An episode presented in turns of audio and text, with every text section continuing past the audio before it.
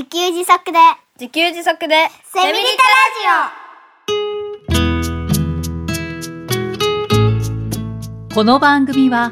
パーマカルチャー研究所の三つくりゆうきが自給自足で幸せなセミリタイヤ生活を送る知恵をお届けします。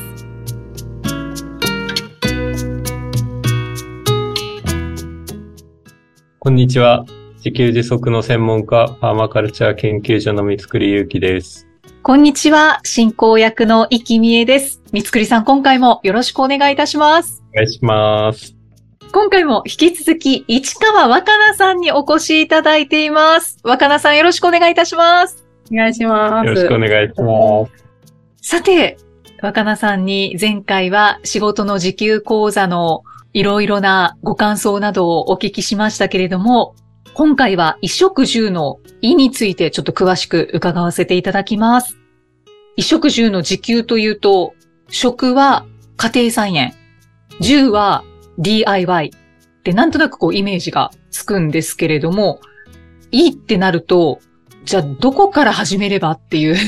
感じになるんですが、繊維のプロである若菜さん、服を自給する方法を今回教えていただいてもよろしいでしょうか？はい、わかりました。服を自給しようってなると、まず最初に原料からしないといけなくなるんですけど、まあ、例えば、綿とか麻とか、繊維になる植物を育てたり、蚕とか羊とか、まあ、はい繊維になる動物を飼育するとか、まあ、山に自生しているものを、繊維になる植物とかを採取するっていうところから始まります。で、すごいですね。そっからかって。ね、やっぱり、やっぱりそこからかって思いますね。うんねはいはいまあ、。その後は、まあ、自分で糸紡ぎをして、糸を作って、編むとか織るをして、生地を作って、それから、パターンを作って、切って、縫製してとか、まあ、えー、編み図を作って、編んで、お洋服にして、で、まあ、プリントとか、紐をするとかだと、生地を作った後に加工をしたりとか、まあ、糸を染めたりとか、いろんな工程が入ってくるんですけど、まあ、大体そんな流れになります。ああ。まあ、なんとなく想像はできてたような気はしますけど、実際やるとなると難しいですよね。できるの？それ。なんとなく画像、画像っていうか、想像図は頭の中に思い浮かびますけど、できる気はしないですよね。やっぱり。やっぱりもう、なりわいとしてる人じゃないと無理なんじゃないかと思いますよね。うん。ええね自給自足でできるのかなっていう感じがするんですけど、でも流れとしてはそういうことですよね。そうですね。あの、ざっくりとした流れです。はい。ありがとうございます。まあ、それを、ね、実際にでも、やりたいからやるっていうのもありだとは思うんですけど、私たちがこう気軽にはいはいはい服を、じゃあ、なんか自給するっていうことを考えたときに、どんなことができますかね？そうですよね。あの、私が今言ったやり方は結構難しいので、まあ、編み物ができる方は編み物をするとか、まあ、洋裁が好きな方は洋裁をするっていうのも時給に、あの、途中からの時給になると思うんですけど、はい、はい。それもあるけど、もっと簡単にできる方法はないかなって考えたときに、例えば、お洋服をリメイクするとか、そうすると、もう、あの、例えば、襟に刺繍をするだけとか、ボタンをちょっと変えるだけとか、あの、それだけでも印象が変わって、新しい服というか、あの、新しいものに変えることができる、簡単に変えることができたりとか、あと、例えば、洋服を細く切って糸にして、それをマットにするとか、そういう方法でアップサイクルするとか、えー使ってたタオルを雑巾にするとかで、まあダウンサイクルって言うんですけど、あそういう風にして、まあ原料を調達しなくても、今あるものを変えていく方法とか、そういうものもありますし、あとですね、あのーお直しをするとか、はい、はい。そういうことも、そこで服を捨てると新しいものを買わなきゃいけなくなるけど、うんここで直して使えば、それは時給になるというか、うんあの繊維製品を買わずに自分の手で作るというか、使えるものに変えていくことができるかなというのは思います。あ、今、今聞いててね、思ったのが、ダウンサイクル。あ、これ、これできそうって みんな思ったんじゃないかなって。うんあの、なんだっけ、着ていた服を雑巾にする。そうですそうです。ダウンサイクルってやつ、結構何も意識せずやってる人もいるんじゃないかなと思うんですけど、あれもそっか、いいの自給自足だって捉えると、あ、なるほどってね、一番ハードル低くいけるのかなって思いましたね。あの、雑巾ではなくても、もうなんか穴が開いた靴下とかパンツとか、そういうので、あのもう洗いたくないような場所、あの使った後、なんて言うんですか？あのもうめっちゃ汚いとことか、あの拭いて、それで捨てるとか、それだけでも一つ繊維製品を自給したっていうことになるんじゃないかなって思ってます。確かに。うんうん確かに確かに。なんか節約術で結構たくさんありますよね。そうですね。だから破れたストッキングでシンクとか、その洗面台の取っ手を、蛇口のところをこう拭くとか、あ見たことありますね。になりますみたいな。はい。そうで、私があともう一つ言ってるのが、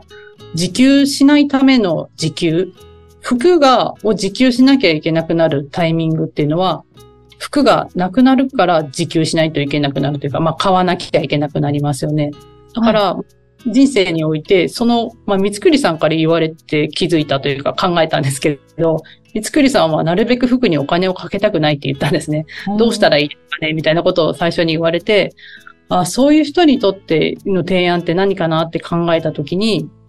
だから、服を、まあ、長持ちさせるっていう提案はどうだろうって思って、丁寧に着るとか、うん。あのー丁寧に着るっていうのは、洗濯の仕方をしっかりするとか、干し方もちゃんと色物は裏返して干すとか、あの、本当にそういった簡単なことでも、服の、あの、長持ちの仕方ってすごく変わりますし、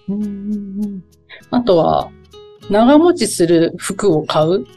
今までは、なんかトレンドで、まあ今こういう形が流行ってるから、こっちにしよう、こういうのにしようって思うけど、そうじゃなくて、この服どれぐらい長持ちするかなっていうのを真剣に考えて、長持ちする服を選ぶとか、うん選ぶときにちょっとそっちに視点を変えるだけでも、服の時給につながるかなっていうのは思います。あとは、私がよくやってるのは、人から服をもらうっていう方法なんですけど、あすると、そんな、もう材料も何もいらず、簡単に自分の服が手に入るじゃないですか。で、うん、あの、服ちょうだいってすごく人に言いにくいと思うんですけど、ー確かに。今時言われることも言うこともないと思うんですけど、でも、そういう、本当に羊飼うことから始めるなきゃいけないって思うと、やっぱりそれが、まあ、人に服ちょうだいっていうことぐらい難なくできるんじゃないかなって思うんですね。まあ、でも実際本当は言いにくいので、まあ、私はその、よく義理の姉から服をもらったりするんですけど、まあ、ちょっと甘えられるお兄さんお姉さん的な存在の人に、ね、服、それちょっといらなくなったらちょうだいよって言うとか、まあ、うん世の中に服はもう本当に溢れ返っているので、みんな服ちょうだいって言ったら多分、あの、喜んでくれる人もたくさんいると思うし、まあ、みんなで服を交換会するとか、そういうのでも、あの、服は気軽に手に入るんじゃないかなと思っています。うん僕の子供が通ってた幼稚園で結構ね、服の交換会を頻繁にやってたんですよね。あーうんだから、ああいうのってよく考えたらいいの時給なんだなって思いましたね。うんうんうん。ね、子供服って、もうどんどんサイズが合わなくなっていくので、なんかその交換するとか、お下がりをもらうっていうのは、もしかしたら結構普通にされているのかもしれないですよね。そう思います。なんか、あの、実はやってることをよくよく考えれば、時給につながっているっていうことは、すごくあるんじゃないかなと思います。うんうんうんね新しく始めることなく気がつく時給って僕も普段からよく言ってるんですけど、今いろいろ気づきました。ああ、本当だ。気がつく時給って、またなんか新しい言葉ですね。あ、流行らせています。ちょっと名言的な？名言ですが。気づいたら自給している。そうそう、やってたじゃんってね。まあ、それでよく言ってるのは、あの、自炊は食の自給だって言ってるんですけどね。うんうん。確かに確かに。だから、うん、やってることを気づくっていうことも大事かなって思いますね。うん。うん。ありがとうございます。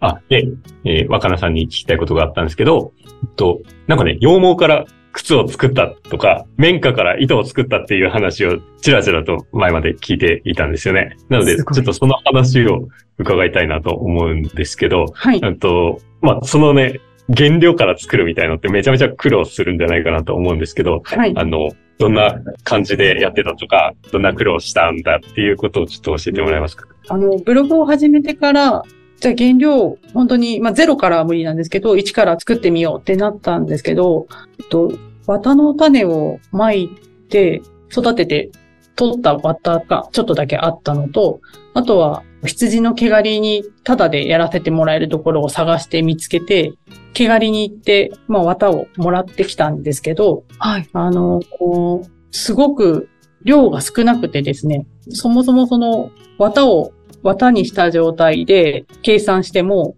娘のパンツ1枚も作れないっていうことが分かったんですね。えで、あの糸にして製品にしていく上で、ロスが絶対出るので、おそれからどんどん、やっぱり、あのー綿の状態100%使い切れるわけではないので、全然足りないや。羊毛の方も1頭分だけ刈らせてもらったんですけど、毛刈り用に育ててるものじゃないので、廃棄しないといけない部分とか使えない部分もたくさんあったり、そもそも素人がハサミでちょきちょきあの毛刈りしてるので、うんもうロスがすごく多くてですね、全然これしかないのっていうぐらいの量だったので、最終的にはあの一緒にやってるくれた友達が赤ちゃん用の靴を作ったんですけど、えあの、まあ、大人のセーター1枚はちょっと編めないかなっていう量しかなかったので、あその、糸を紡ぐとか、それはまあ、頑張れば、まあ、果てしない作業ではあるんですけど、それも大変ではあるんですけど、原料を自分で調達するっていうのが結構、今の私にはハードルが高いかなと感じました。うんなんかね、その話って、ちょっとチラチラ聞いてたんですけど、その話聞いて、なんか、この服作るのにどんだけのね、なんか、綿花畑になるのかなって、どこで作ってんのかなって、どこでそんなに育ててんだろうって。しかも、あの、綿花ってこう、綿花っていうからこう、ポッと取ったら綿が取れるのかと思ったら、その中に種入ってるんですよね。それ多あ分、分けなきゃいけないですよねうん。あれとか誰がどうやってやってんのかなみたいなね。すごい不思議。この、着てる服どこで作ってんだっていうね、疑問がすごいあって。で、やっぱり、若菜さんがやろうとしてもそうっていうことは、相当これ難しいはずですよね。そううん、だから、すごいなぁと、服ってありがたいんだなっていうことを改めてね、感じたりもするんですけれども。はい。うんあの、そのテキスタイルデザイナーで働いてた、会社に勤めてた時は、じゃあ、あの、糸を欲しいってなったら、紙にオーダー書に糸何キロとか書いたら、お待たせしましたって感じで、段ボールにザンって入ってくるんですね。もう、オーダー書にキロ、名前とキロを書くだけで、糸が私の手元にやってくるっていう状態だったので、やっぱり、そういう私にとって、その、原料から調達することの難しさっていうのが、あの、目に見えて大変だっていうことが、なんか身に染みたっていう、今更ながら身に染みたっていうのが、すごく実感としてあります。うんね自分の畑で育てたんですよね。そうですね。ああ、はいそうなんですね。果てしない。ね、果てしないですよね。あの、セーターとか編むような太い糸だったら結構紡ぐのも、まあまあ大変ではあるんですけど、あの、夏用の細い糸とか、下着用の細い糸とかを紡ぐっていうのはもう本当に果てしない作業だと思います。こここまでの技術がなくてまだ全然できてないんですけど、想像しただけで大変そうだなって思ってます、今から。うんああとね、いろいろ聞きたいのが、あの、やっぱパーマカルチャーっていうのを最初に僕学び始めた時になるほどと思って、やっぱり自然から作るのが素晴らしいんだ。綿100%が素晴らしいんだ。地球に優しいんだ。みたいなイメージって結構あると思ってて、まあ僕もあるんですけど、で、えっと、っていうイメージを持ってたんですけど、若菜さんのブログ見てたらね、なんか必ずしもそういうわけでもないんだよっていうことが書いてあって、で、化学繊維の素晴らしさみたいなのが書いてあって、それね、結構、おお、すげえって思ったんですよね。なの、で、えっとリスナーさんにもですね、その、聞いていただきたいというか、教えてもらいたい、あの、聞かせてあげてほしいっていうか、あの、天然繊維が、まあ、必ずしもいいとは限らないというか、化学繊維の素晴らしさみたいのもあるっていう、その辺をちょっと伺いたいんですけれども。はい。えっ、と、まず最初に、繊維。世の中の繊維は2つの種類に分かれるんですけど、天然繊維と化学繊維です。で、まあ、イイメージ通りなんですけど、天然のものからできた糸か、人工的に作った糸かっていうその差ですね。で、天然繊維は綿とか麻、絹、ウール。化学繊維はポリエステルとかナイロンとか、レーヨンとかそういうものですね。皆さん多分ちょっと想像、聞いたことはあると思うんですけど、で、昔は、あの、天然繊維しかなかったんですよね。だけど、なんでそれが、あの、化学繊維ができてきたかっていうと、例えば、シルクの着物が欲しいけど、私そんなシルクの着物なんて買えない。でも着たいわ、みたいな人のために、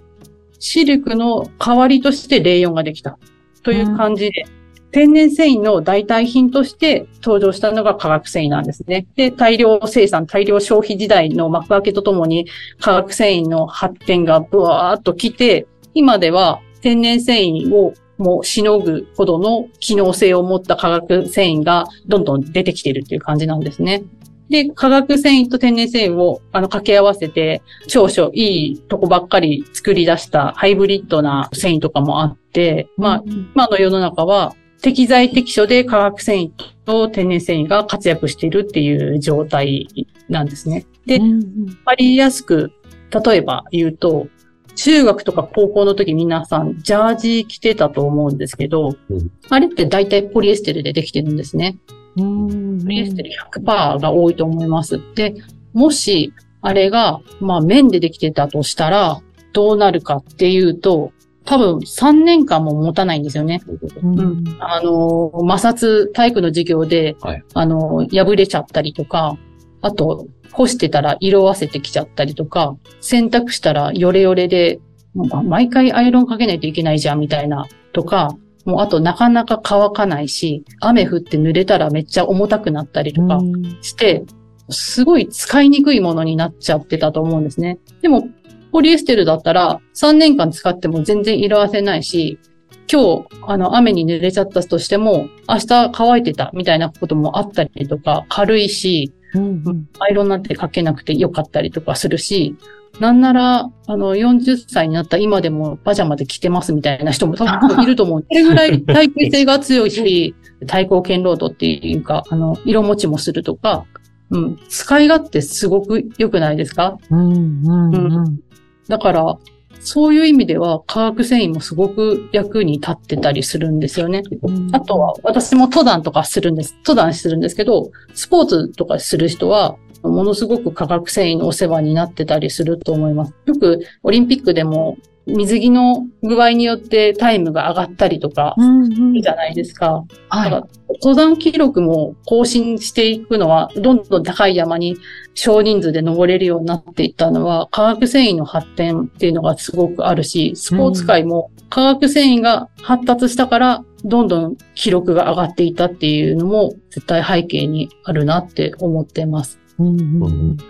着るものだけじゃなくて、車のシートだったり、フィルターだったりとか、いろんなとこに繊維って、化学繊維って使われてるので、もし今化学繊維が世の中からなくなったら、私たちの生活レベルはすごく下がると思います。で、言ってしまうと、化学繊維は天然繊維の真似はできるんですけど、天然繊維は化学繊維の真似はできないんですよね。うん、みんないいいいって思うかもしれないけど、化学繊維がなくなったら困りますよっていうのはすごくあると思います。でも、それでもやっぱり化学繊維っていうと、その地下資源を上に出してきてばらまいてるっていうことなので、そういう意味では環境には良くないんですけど、じゃあ天然繊維が環境にいいかっていうと、そういうわけでもないんですよ。例えば、広大な綿畑に農薬をぶちまけたりとか、羊、じゃあ天然繊維で全部世の中の着るものを作ろうってなったら、羊をもっと飼おうってなったら、どんどんどんどん羊の土地が増えて人間が食べるものが減ってったりとか、やっぱり地球に影響が少なくはないし、例えば特に綿なんてそうなんですけど、強制労働だったり、自動労働だったり、そういう問題があるので、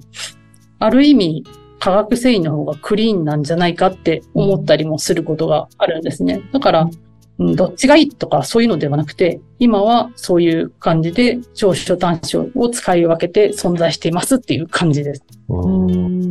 やっぱりね、なんかこういう話を聞くと、僕よく思うのが、僕ら生きていく上で環境負荷かけないこと無理だって僕は思ってるんですよね。うん。だから、あの、どちらにしても環境負荷関わるので、なんか、どうしたらいいかっていうと、まあ、感謝しながら長く使うっていうことが大事なんじゃないかなって僕思ったりするんですよね。で、さっき、あの、買い替え、僕が服を買い替えたくない。なるべく買い替えたくないっていう話、さっきあったと思うんですけど、僕は本当、ファッションが苦手で服を選ぶって苦痛なんですよね。だから、同じ服をずっと着続けたいんですよね。うん。だから、まあ、なんか、今の話と絡めれば、その、感謝しながら長く使うという風にしたいなと思って最近は来たんですけど、うんなんかね、そういうことを踏まえて、ちょっともう一つ若菜さんに聞きたいのが、僕たちはね、その、まあ、長持ちする服とかね、そういう服の選び方ですね。うん。はい。うん。どういう風に選んでいったらいいのかってそうですね若菜さんなりのポイントってうんちょっと教えてもらいたいんですけど。その、それはすごく難しい質問だなって思います。あの、誰がどんな用途で、どんな場所で着るかによって、その人に合う服が、あの、違うし、うんと、例えば、素材だけ良くても、縫製する形と素材が合ってなかったら、最終製品になった時の完成度が低かったりとかするので、なんか素材、この素材だからいい、この素材だからダメとか、この組み合わせはダメっていうのは一概には言えないかなっていうのは思います。なんですけど、それなんですけど、私はみんなに服の選択表示、品質表示タグを見てほしいんですけど、そこに何でできてますっていうのが書いてあるんですね。これは綿100%ですと。それを見てほしいんですよ。でも、うん。見ても、だから何っていう感じになっちゃうと思うんですけど、うんまあ、例えば、うん、この自分のパンツ、これすごいもう20年近く入ってるけど、これ何の素材でできてるんだろうって見るとか、この T シャツとこの T シャツ同じ綿100%だけど、なんかなんでこんなに品質が違うんだろうとか、そういうふうにちょっとだけ自分の服とその素材について考えてみる。そうすると、じゃあこういう素材だからこういうふうに選択しようとか、なんかちょっとだけ自分の服に愛着が湧くし、何か対処の仕方っていうのが分かってきて、服を丁寧に扱うとか、うん、大事にするというか、うん、愛着が湧いてくると思うんですね、知識が増えれば。うんそれが最終的には正解につながるんじゃないかなって思うんです。とっても、あの、いろんな選択肢があって、すごく難しいんですけど、まずは自分の服に、持っている服に興味を持つっていうことが、私はおすすめをしています。こんな感じでああ、なるほどです。うんタグを見るっていいですね。うんはいはい。でもこれ誰でもできますよね。うん、誰でもできると思うん、います。そしたら見てたら、なんか、見続けてると、あの、いろんなものを見続けてると、多分、え、なんでっていうこととかが出てきそうだなって思いましたね、今。そうですねまああとは、あの、今、その企業で、まあ、やっぱり買い物も選択なので、こういう企業がこういう理念でこういう服を作ってるとかそういうのもあるので、うん、それを、あと、オーガニックコットンを使ってますとか、環境に優しいのを選択してますとか、まあ、そういうのを基準に選ぶっていうのもしてみるのも手かなっていうのは思います。なんかちょっと一つだけ気になったというか、質問させていただきたいのが、服って、こう、ときめくものを着たいとか、なんかデザインのことを、こう考えて、はい。こういうのを選びたいとか、なんはか服ってこうデザインが必ず一緒にくっついてくると思うんですけど、はいはいはい。そこと、その、生地のどういうものを使っているのかっていうのをはい。見る、なんかそ、はいその、なんて言うんですかね。うん、わかります。はい。長く使いたいっていう気持ちはあるんだけれども、なんかデザインが今の時代とちょっと違うなとかってなると、なんか長く使えないなってなったり、なんかその、なんて言うんですかね。デザインと生地のうまく、こう、組み合わせて使っていける方法ってないのかなっていう、なんか、なんかそこら辺がこう、今疑問が湧いてきたんですけど。私、その気持ちすごく大事にしてほしいなって思うんですね。なんか、服を選ぶときに、これ長持ちするから、10年着るからとかって思って買う人はあんまりいないと思うんですよ。この素材だ買うとか。普通なんか、うわ、可愛い、これ着たいって思って買うから、その気持ちはすごくなんか大事にしてほしいなって思うんですけど、でもその、それを買いたいって思ったんだったら、それを丁寧に着れるかなって一瞬考えてほしいんですね。この服、うん。あの、好きだから、ず、なんか丁寧に着たいとか、その、ちょっと着る期間がなかったとしても、じゃあちゃんと捨てずに、その後、責任を持って、なんかこう、誰かに来てくれそうな人に渡すとか、なんか自分がときめいて好きかどうか、大事にしてあげれるかどうかっていうのを基準に考えてくれたら、いいんじゃないかなって思ってます。なんか、うん、そんな長持ちするかだけとか、地球環境にだけ考えて服選んでたらすごく楽しくないじゃないですか。そう、そうですね。そう、私たち、その繊維側の人間としても、やっぱり服を買ってもらわないと私は生きていけない立場でもあるので、服買わないでとは言わないんですけど、でも興味を持つとか、なんか丁寧に着るってもう思えないものは買わないでほしいって思うんです。そうすれば、いいものだけが絶対淘汰されて残っていくと思うので、それは私たち繊維人にとってもすごく利益につながることだと思うし、なんか、みんな、それでいいんじゃないかなって思います。決めいたもの、丁寧に使いたいって思ったものを、もう買うのがいいんじゃないかなって思います。あ、ありがとうございます。なんか今、選び方が分かりました。こう。あ、本当ですか？ね、ね、なんか。ときめくものも大事にして、それプラス、これずっと長く着たいって思える服かなとか、丁寧に着ていきたいかなっていうのを考えていければ、結果、長くときめきながら着られるなっていう。うん。それにその商品自体も違う人の手に渡っても、丁寧に着て染みなく使えば、次の人も気に入って使ってくれるかもしれないじゃないですか。だから、はい、そういう意味でも、あの、もう、本当に、あ、この服めっちゃ可愛いって思ってたら、もう責任を持ってその子の親になるという感じの気持ちですかね。うん。なんかそうしてあってほしいし、私たちもそういうものを作りたいって思います。ああ、ありがとうございます。ではですね、繊維のプロである若菜さんに、あの、たくさん服のことを教えていただいたんですけれども、若菜さんご自身の、ちょっとこれからの目標や展望を教えていただいてよろしいですか？そうですね。えっと、なんかまあやりたいことはたくさんあるんですけど、最初は、まず一つ目は、子供に手仕事、服の繊維の手仕事を教えるっていうことをしたいなって思ってます。なんかあの、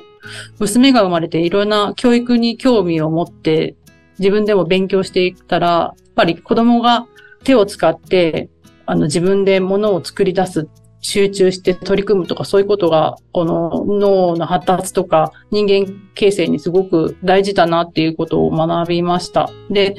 道具からとか糸からとか原料に近いところから作ると自分で作れた、自分で生きていくための道具を作れたっていう自信はつけるっていうことはすごくいいことにつながるなって思うので、それをしたいっていうのが一つと、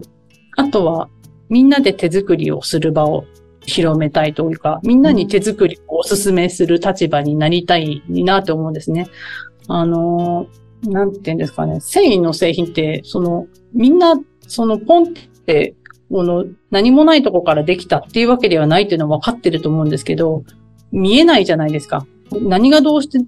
こうなったかっていうのがすごく見えにくいと思うんですよ。料理とかだったら、食べるものだったらどうやっていう過程を経てとかが分かりやすいと思うんですけど、だからそれをもっと手仕事を広めることによって服を作るっていうことを身近にしてもらえれば、それがなんていうんですかね、これから繊維の文化の発展につながるというか、うん、うん思ってます。うんうんうん、思ったこと全部言ってないんですけど。うん。ありがとうございます。今じゃあ二つある形でしょうか。そうですね。あの、まあ、うん、みんなで楽しく繊維のものを手作りしようっていう場がいっぱい欲しいなって思ってます。うん、うん、うん。そうですね。手作りすると絶対、絶対気づきますよね、何かに。うん、何かに気づくと思います。うん、うん、うん。じゃあ、ちょっと三つくりさんのことを伺いたいんですけども、はい。三つくりさんがニヤニヤし始めました。照れますね。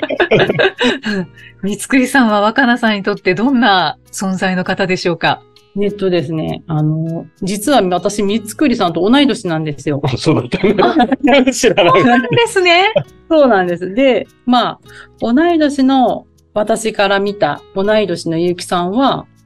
あの、パソコンが好きで、あの、みんなと飲むのが好きな、三つくりくんっていう感じですけど、先生として見るゆうきさんはですね、なんていうんですかね、うん、ゆうきさんのすごいところは、見えないものを言語化するっていう能力が長けてるなって思います。で、どういうことかっていうと、あの、コンテンツ、マインドコンテンツとか、あで、いろんなブロックが変わったりするっていう話があるじゃないですか。はい、はい。なんか、ブログを作って、まあ、Facebook とかでもいっぱいバンバン広めていきたいけど、あの人に知られるのが嫌だ、この人に何か言われるのが嫌だ。って思った時にどうやって対処するかとか、そのコースを、ステップを進めていく上で、なんかこう、何でもないことなのに止まっちゃいそうなところを、ちゃんと言語化してこういうふうにしなさいよって教えてくれるんですね。こう世の中にまだ言語化されてない、なんかふわっと流れてる感じだったり、空気だったりを、ちゃんと言葉に落として私たちに教えてくれるっていう、それいうのにすごく長けてる感じかなって思います。で、とても優しい先生で、みんなにせかしたりすることもなく、あの、誰かを批判したりはもちろんしないし、それでもなんか、ちゃんとスピード感は持たせてくれるっていう感じで、うんなんかそういうのがすごいなって思います。まあ、ものすごい褒め言葉です。ね隣で聞いててドキドキしちゃいますね。そして同級生だったんですね。そうなんです今知りました。今知る。前も言いましたそうでしたっけ、はい。忘れて忘れていた。ますねあ、なんか、とったいっていうのは分かってる。そっか、そうだなん。か、はい。あ、今なんか一気に、あ、お二人って同級生なんだっていう目線で見てるとなんか面白くなってきました。は い僕も今面白くなってきました。えー、三つくりさん、若菜さんのお話をお聞きして、いかがですか？はい。なんか、本当にありがたいことを言っていただいてありがとうございます。なんか、えっと、そう、まあ、今の話というよりも、あの、今までの全体の話なんですけど、えっとね、なんかね、若菜さんプロなんですよ。本当ね、繊維のね、文化を持ってる人なんですよね。日本の繊維文化を持ってる。だから、あの、要はね、最近文化、あの、工業化によって、手作業の文化が廃れているって、いろんな業界でね、漬物作りが廃れているとか、うんというあの、保存食品、発酵食品作りが廃れているとか、あの、同じように繊維も、なんか、もう工業化が前提となって、伝統的なね、作り方とか、文化が廃れていくところを今復活させるんですよ。うんワッカーさんが。日本の文化を復活させるんですよね。とそんな、そんな活動もされてる？いや、まあ僕はそういう存在だと思ってるので、はいはいはい。今後若菜さんの活動に皆さん注目ですねっていうね。ああ、文化を持ってらっしゃる。いやあの、すごくいいように言ってくれました。はい。もちろんね。じゃあ、若菜さん、最後に、リスナーの皆さんにメッセージをお願いいたします。はい。メッセージは、皆さん、ちょっと服を作ってみませんか？服に興味を持ってみませんか？っていうところでお願いします。はいありがとうございます。いや、個人的にはめちゃくちゃ、なんか興味を持ちました。あありがとうございます。はい。そうなんです。あの、最近ちょっと、丈の長いズボンで素敵なものが売られていて、はい。買いたいなって思ったんですけど、裾上げのサービスがなくて、ちょっと断念したんですね。だけど、若菜さんのお話を聞いて、いや、買って自分で裾上げしてみればいいじゃんって思いました。うん、なんか、そう、皆さんのハードルを下げれたらいいなって思ってます。私も。はい。ありがとうごそんなざいます。ハードルを下げる情報発信も今後していくはい。と思います。はい。はい。そうですね。若菜さんは、えーブログをされておりますので、エピソードの概要欄にそのブログのヤンバの意図楽し自給自福ライフのリンクを貼っておりますので、ぜひご覧になってみてください。ということで2回にわたって市川若菜さんにお越しいただきました。若菜さんありがとうございました。ありがとうございました。ありがとうございました。あそして三つくりさんありがとうございました。りがとうございました。